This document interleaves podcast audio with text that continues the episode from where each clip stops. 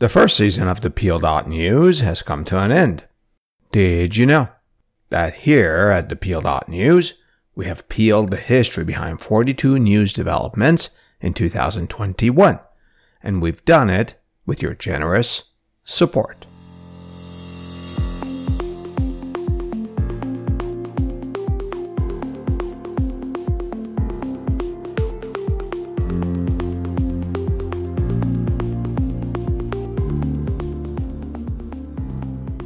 Hey there, news peelers. Today is December 17, 2021, and this is Adel, the host of the Peel.News podcast. It is only eight days before Christmas. Regardless of your family traditions or religious affiliations, you're probably frantically shopping, preparing for a vacation, or rushing to meet those end of the year work deadlines. And some of you are grudgingly getting ready for your in law's long visit. Good luck with that one. Since you're all very busy, we'll keep it short. So grab a cup of eggnog and let's get into it.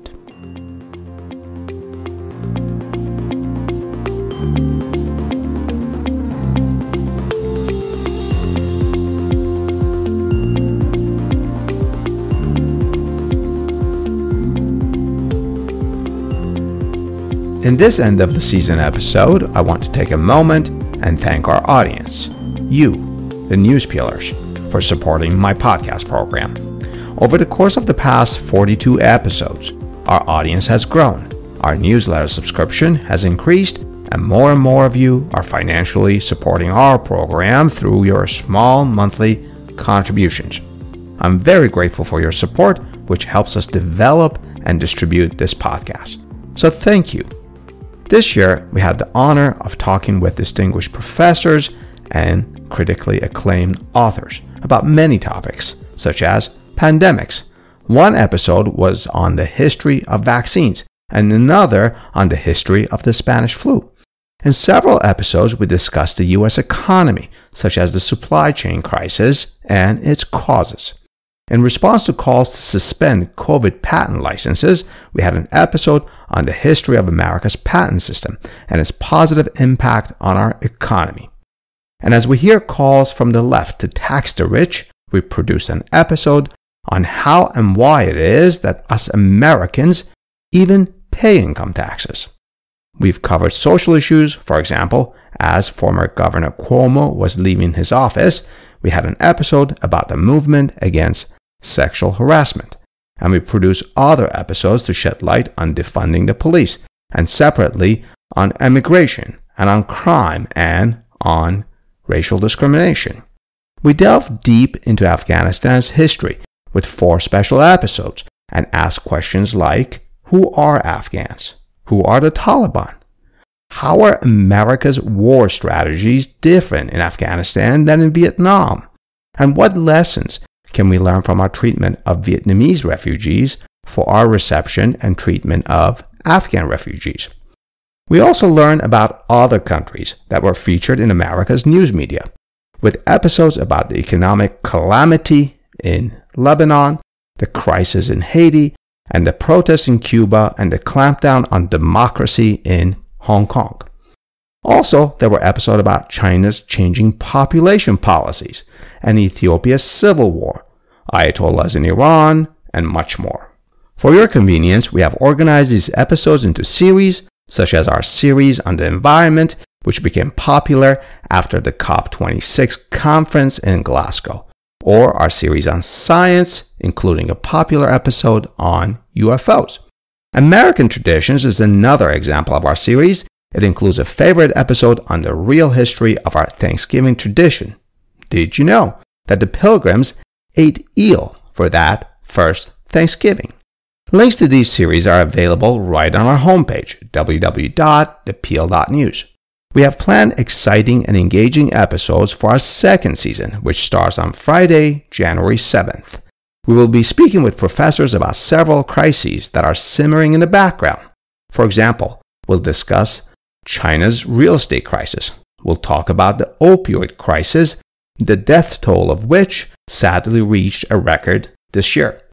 We'll also discuss America's real estate bubbles, including the one we're experiencing right now, Just check out home prices and America's heavy student debt burden. By the way, you can get the highlights of each episode in your inbox. Sign up for it for free on our website at www.thepeel.news. If you have any comments, please email me at perspectives at thepeel.news, or you can just click the email icon in the lower right corner of our website and contact us that way. So, Merry Christmas, Happy Holidays, and Happy New Year. I'll talk to you on January 7th. Until then, here are some highlights from Season 1.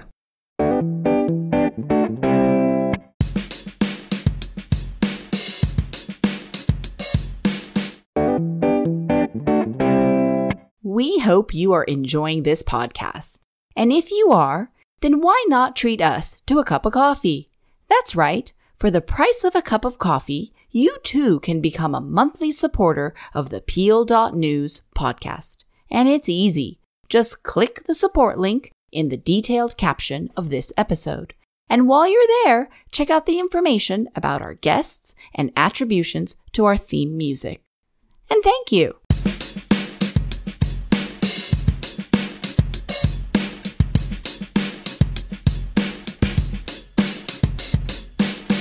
You know, and the, the, the legitimacy of Fidel is not his charisma. I mean, could you guys give me a break with that? You know, it's, it's not. Oh, wow. It's the fact that he had nothing to make up. You know, people had lived and breathed, you know, the struggle of Cuba for freedom and very heartily were convinced that it wasn't the American people, it was the United States government and its alliance with US companies that was preventing Cuba from being what it could have been.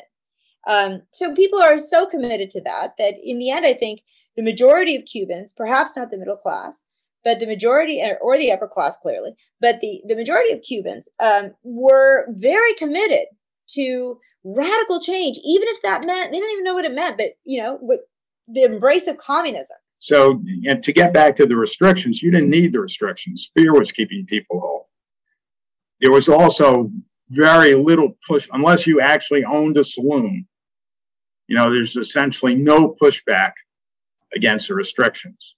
There was much greater level of fear than has been the case at any time in this pandemic, with the possible exception of initially in New York City.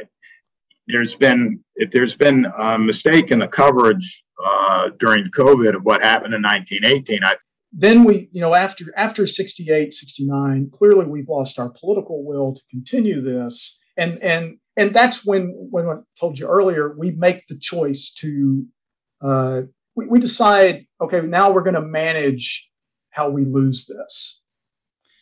Which is interesting. Manage, so, so the strategy changes. How do we get out? And how do we keep a South Vietnam, Vietnam intact while getting out? So 70% of people who experience sexual harassment never report it. And 70%? yeah, yeah, absolutely. Most people don't report it because they know they'll get retaliated 70%? against. Yeah. Wow. Yeah, it's very high because, um, you know, you're a subordinate employee in the workplace. You need your job. You don't want to make waves. Often the people harassing you have more power, or if they're peers, there may be multiple of them, and you're hesitant to make waves. You want to just try to get along. Um, and often, what women historically did and still today do, they, they'll just leave a job. Okay. And actually, there are letters between Dessalines mm-hmm. uh, that is, I mean, he sent letters to uh, Thomas Jefferson saying that Haiti had established its independence, it was not going to export it to the southern parts of the United States, and it was not going to support, I mean, uh, spread it throughout the Caribbean, that he shouldn't be afraid of that, and that he wanted good relations with Jefferson. Jefferson never answered that. Jefferson, the guy that wrote our Declaration of yeah, he ignored it, and and it was a pariah nation uh, on its own. So and interesting. You know, the, the thing is that uh, the southern uh, uh, white slave uh, owners were terrified about the Haitian re- Revolution. And why am I saying depends on the government? Because without government intervention, my guess is sometimes middle of next year we'll start seeing equilibrium at a higher prices. Prices will be higher. Equilibrium start uh, getting back. With one proviso, if we will have the Bernie Sanders, you know, five, six, whatever you want, trillion dollars come the economy, yeah. all bets are off because demand will be even higher. And but supply cannot grow like this. Supply has to do with capacity of factory, capacity of ship. It's it's physics. It cannot grow. There are only 50 English colonists at Plymouth. Um, so you know when the Wampanoags first show up, they're startled. they're all men the Wampanoags who show up and they're yeah. armed. Um, so you know, as far as the English could tell right away, they're they're there to get massacred. I mean, they're arriving to to massacre them. Um, turns out not to have been the case. Um, most of the foods that we associate with that feast would not have been there. Um, they did. They almost did. Have turkey. They almost certainly had turkey, even though the only two accounts of the feast say they had fowl uh, with a W. and so that certainly means ducks and geese. But an earlier entry in the in the journal of William Bradford, uh, uh-huh. the, the governor of Plymouth, says that the colony had bagged a lot of turkeys earlier that season. So there's almost certainly turkey. But most of the rest of the, the meal would have consisted of shellfish, fish, including eels. Um, eels. Eels. We're not talking sushi. We're talking eels. Eels. We're talking eels. Eels, um, of which there were many around Plymouth. It was a totally different mindset that the arrival, for instance, in 1955 of the Salk polio vaccine, which was the first polio vaccine approved in this country, which was the great public health victory of the day. I mean, parents were rushing their kids to schools to line them up to get them vaccinated in their tens of millions. Oh, and oh, wow. It was like welcomed with open arms. So, yes. So no, no pol- polarized politics there. No, no, nothing, nothing compared to what we're seeing today and there's a lot of controversy um, in Lebanon about the mixture. In other words, about the actual demographics of the population. So controversy only, now still well exists? from then from then all the way until today. So there's only ever been the last census taken in Lebanon was, if I'm not mistaken, in 1932, which is extraordinary when you think about it. The last official wow. census. Wow. If you go back to the pre-Darwinian days, and uh, in the 1700s people who weren't even thinking about descent from the apes and were really caught up in understanding the Bible, but also reconciling it with new scientific discoveries. One of the things that they were stuck on was the fact that the Bible says we're all descended from Adam and Eve. Okay, we're all descended from Adam and Eve. Now, let's say for the sake of argument, Adam and Eve were black. Well, if Adam and Eve were black, then where did white people come from? Exactly. Or if they and, were white, where did black people come from? Exactly. Exactly. What is our climate law? We don't have one. We're the Excuse only me? Western. We are the only Western democracy that does not have a climate change law. That is to say, perhaps the great, gravest existential threat to ongoing human civilization, the United States does not have a law that directly addresses that. Haitian women are uh, said to be poto mitan, uh, which is what does that, a, what does that mean? Which was a term uh, the derived from uh, traditional ancestor worship, voodoo. Uh, I, I, like to call it traditional ancestor worship because people have immediate stereotypic understandings when you hear the word voodoo. It's voodoo. Um, so uh, it's voodoo. It's not voodoo. It's voodoo. Is that what you're saying? Okay. Right.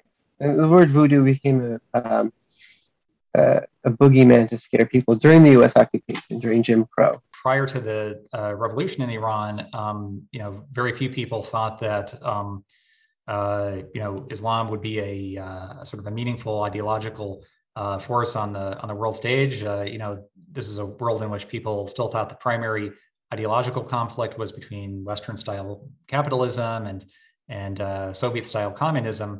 Um, and um, you know, with the Iranian Revolution, we have really a, a new ideological force, one that is um, anti-American, uh, anti-Western imperialism, certainly, uh, but that in the end turned out to be very um, hostile towards um, Iranian communists um, in particular. And so, you know, in that regard, certainly it was a it was a major event, and the fact that it took place in a uh, Shia majority country and created a um, uh, a polity with very specific Shia features um, had major impacts on the ways that uh, Sunni Islamists around the world thought about their project and, and tried to formulate a response. The growth of federal money being given to local police departments came from mostly Democratic administrations, especially the Johnson administration, uh, doing so in the name of civil rights. And so, uh, for example, um, President Johnson started the war on poverty. And initially, money was going um, to uh, community health centers, uh, to uh, non policing methods of trying to support and keep neighborhoods with concentrated poverties uh, safe, secure, healthy, uh, uh, out of poverty. And within just a few years, um, the policy shifted so that that money went to police departments instead. There's an issue in Utah now where the Great Salt Lake is drying up in part because people are intercepting the fresh water that should That's flow right, into yeah. the Great Salt Lake and if if that bottom dries up it's a human health hazard. Uh, the dust is a problem in and of itself and it's got a lot of toxic things in that bottom. So uh, so yeah, the, there are issues for the environment uh, sort of looked at all of the studies that have been done on this question, right? Do immigrants commit more crimes, which is often the framing for questions about um, immigration policy. And she reveals that kind of the data is is quite consistent um, that you know how, however you slice it, uh, immigrants commit crimes at lower rates than other native born counterparts. It's so consistent. How come we never hear about it? well, I I'm telling you, it was a tiny little note in the Wall Street Journal. I, I, yeah. I, it was not a headline. I may have just missed it had I not looked closely enough. It was Iranian kings in the 16th century in 1501 who uh, made Iran Shia. And, and what do you mean made Iran Shia? The, Iran wasn't Shia before that? No, Iran was that actually the, the Iran was Sunni, predominantly Sunni, although there were pockets of Shiism here and there, but yeah. it was a predominantly Sunni. It was actually seat of Sunni learning. A lot of the great scholars of Sunni theology and law were, were Iranian then. But then Iran became, in fact, the clerics were imported into Iran from Lebanon, from Arab parts of, uh, uh, of, of the Persian Gulf, where they lived in small communities. They came to Iran yeah. Or, or and, resist, uh, yeah. I mean, definitely there is a lot of resistance and pushback. Why? And, and, and, and I should emphasize the strange thing is that one of the strongest uh, voices against discussing this um, is are people in, engaged in SETI in the search for extraterrestrial. If you look at people representing the SETI Institute are talking against I don't any know association of these of these of these objects with uh, an extraterrestrial. And would you tell I, me what the SETI is, please? SETI is the um, uh, is, uh, is, abbreviation for the search for extraterrestrial intelligence, and uh, traditionally, and they're the ones who are resisting this research. This discussion, yes. Uh, and then from there, it isn't widely celebrated for political reasons because it, it the, July 4 becomes politicized between Federalists, which is the party of Washington and Adams, and these new Republicans or Democratic Republicans, we call them, of Thomas Jefferson and James Madison. We really don't see July 4th celebrations picking up in earnest across the new nation until after 1812 and that war. And in the burst of patriotism uh, brought by this war, we then begin to see July 4th celebrations commonly celebrated in a way as a kind of patriotic display uh, after that war. How did the British come to obtain Hong Kong. And I appreciate say the word obtain is not the right word for it, but conquer whatever that is. Yeah, well, it's a it's it is a complicated process. So um, there was a war that was fought between um, the British and the Qing the Qing um, the Qing rulers of China. The Qing rulers of China in was a Manchu family that took control of um, the realm in 1644 um, I am enough of a historian to want to get the the dates in there. The, the thing was history without dates, right? I, I spent a lot of time saying it's not just about dates, but you do need to have some of them. Sometimes they're directions; they help. So you have a group of people that are meeting secretly to create uh, an institutional system for dealing with the nation's finances, and this is sold. So this powerful institution is sold with the political sort of uh, under the political uh, platform of banks are too powerful. Then you create a yes yes yes. I mean you know frank frank, frank vanderlip the head of uh, of of, of national city who one of the people who was on this island complains to wilson because his will his rhetoric during the campaign is getting so is so anti-bank and, and so progressive and everything. And and wilson just says to him flat out it doesn't matter what i say i first have to get elected you know it's it's it's the most honest comment about political dishonesty that that one can think of. So, but let me get back to your question about humanitarian aspects. Um, there's always a consideration in patent law, uh, both internationally and and and nationally, about what to do when you have a when you have an emergency, a health emergency, for example. What do you like do? A pandemic. a pandemic. Pandemic, yeah. What do you do when you have uh, somebody who's got a patent? Let's say you have somebody who has a patent on the life-saving drug. And if you have a patent, you have a right to prevent anybody else from practicing it. And let's say the person who has that patent on a life saving drug, which everybody needs, stands up and says, You know, I'm just angry at the world today. I'm not going to let anybody else make this drug, and I'm not going to make any of it myself. that is a legal concept. And for, for how long were these things deposited in there? There's almost n- about 900 years of this material. This oh my the- gosh, that's history. This is the richest history that we have about daily life with Jews and Muslims. It's it's nicknamed the second Dead Sea Scrolls. So it gives us a really unique view of, of life in this particular in the Middle East. Now, they is it perfect again? No, it's not perfect. But what kind of jobs could Jews do? From the Cairo Geniza, we learned that there are something like 450 unique kinds of jobs Jews were involved in in trade, in uh, selling trinkets, and whatever, the, all law, whatever it happened to be, physicians. You you compare that to Europe, and in some places it's like that, and sometimes in places, but in, in most other cases, uh, European Jewry was continu- continuously restricted in what they could do. Um, over 1 million end up resettling in the United States. Um, One million?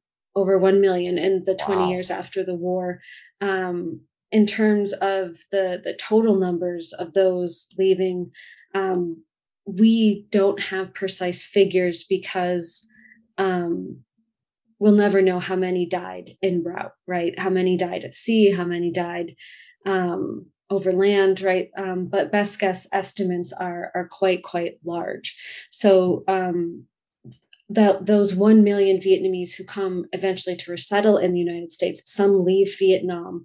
And this is what I talk about in my book. Some leave Vietnam first by boat.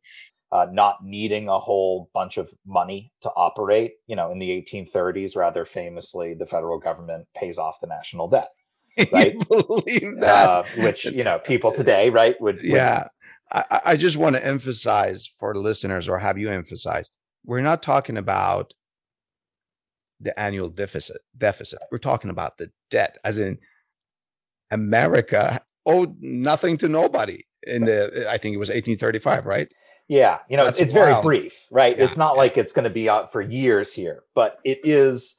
It, it's a consequential moment, right? It is, um, and it, it it runs counter a little bit to just a brief aside here. Just it runs counter to uh, other nations in Europe, right? So European nations um, expect there to be a national debt, and, and a lot of this is obviously coming out of the Napoleonic Wars, and it's just it's a reality to them. And they look at the U.S. and they say the U.S. has a culture that they don't want a national debt, and this is an example of it. Where is right? that culture Um, today yeah, so it's you know it's it's a far cry from from where things go, but and they would come nonstop every night, just come to visit you in your apartment and to persuade her eventually to have abortion. And uh, the abortion sometimes occurred very late. So uh, there were a lot of tragedies um, of late term abortion. We're talking about third trimester even. Uh, they really need to make past sure- six months So that that's a really I'm, I'm going to start this off, but then I'll hand it off to, off to Sam. Are you saying that's a really terrible question? How dare you ask that? that is so obvious. Everyone knows the answer to that.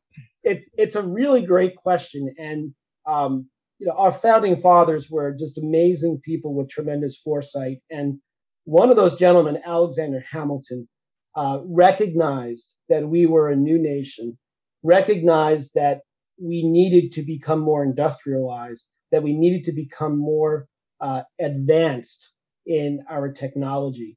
And um, Sam, you want to explain sort well, of I, what, what he did? I, well, I want to. I want to. You're, I want to take a going to do the Hamilton show here. No, I want to take people. And so, you know, the job of historians like me is to do our best to keep society honest in the way it uses history.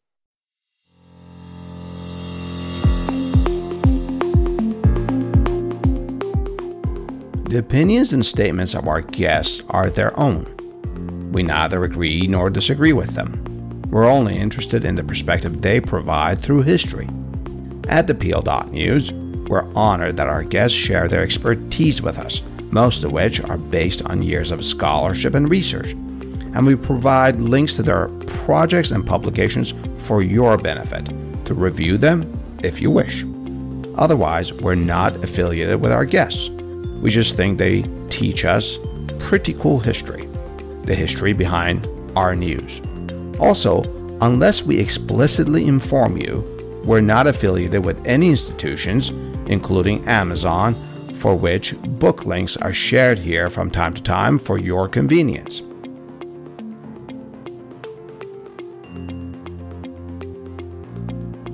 Finally, as a reminder, we don't do news here at the Peel.News, we peel the news for the history behind it. And our mission is not to provide a complete account and analysis of the past, rather, is to highlight some issues and incidents in our history that may poke and prod your discerning minds into seeking some perspective for our current events. And if you disagree with our take on history, well, then it means we've succeeded in getting you to think about the history behind news. And of course, share your thoughts with me by leaving comments about this episode on our Instagram page at thepeel.news. I love to hear from you. I love to learn from you. Until next time, this is Adel with Appeal.News.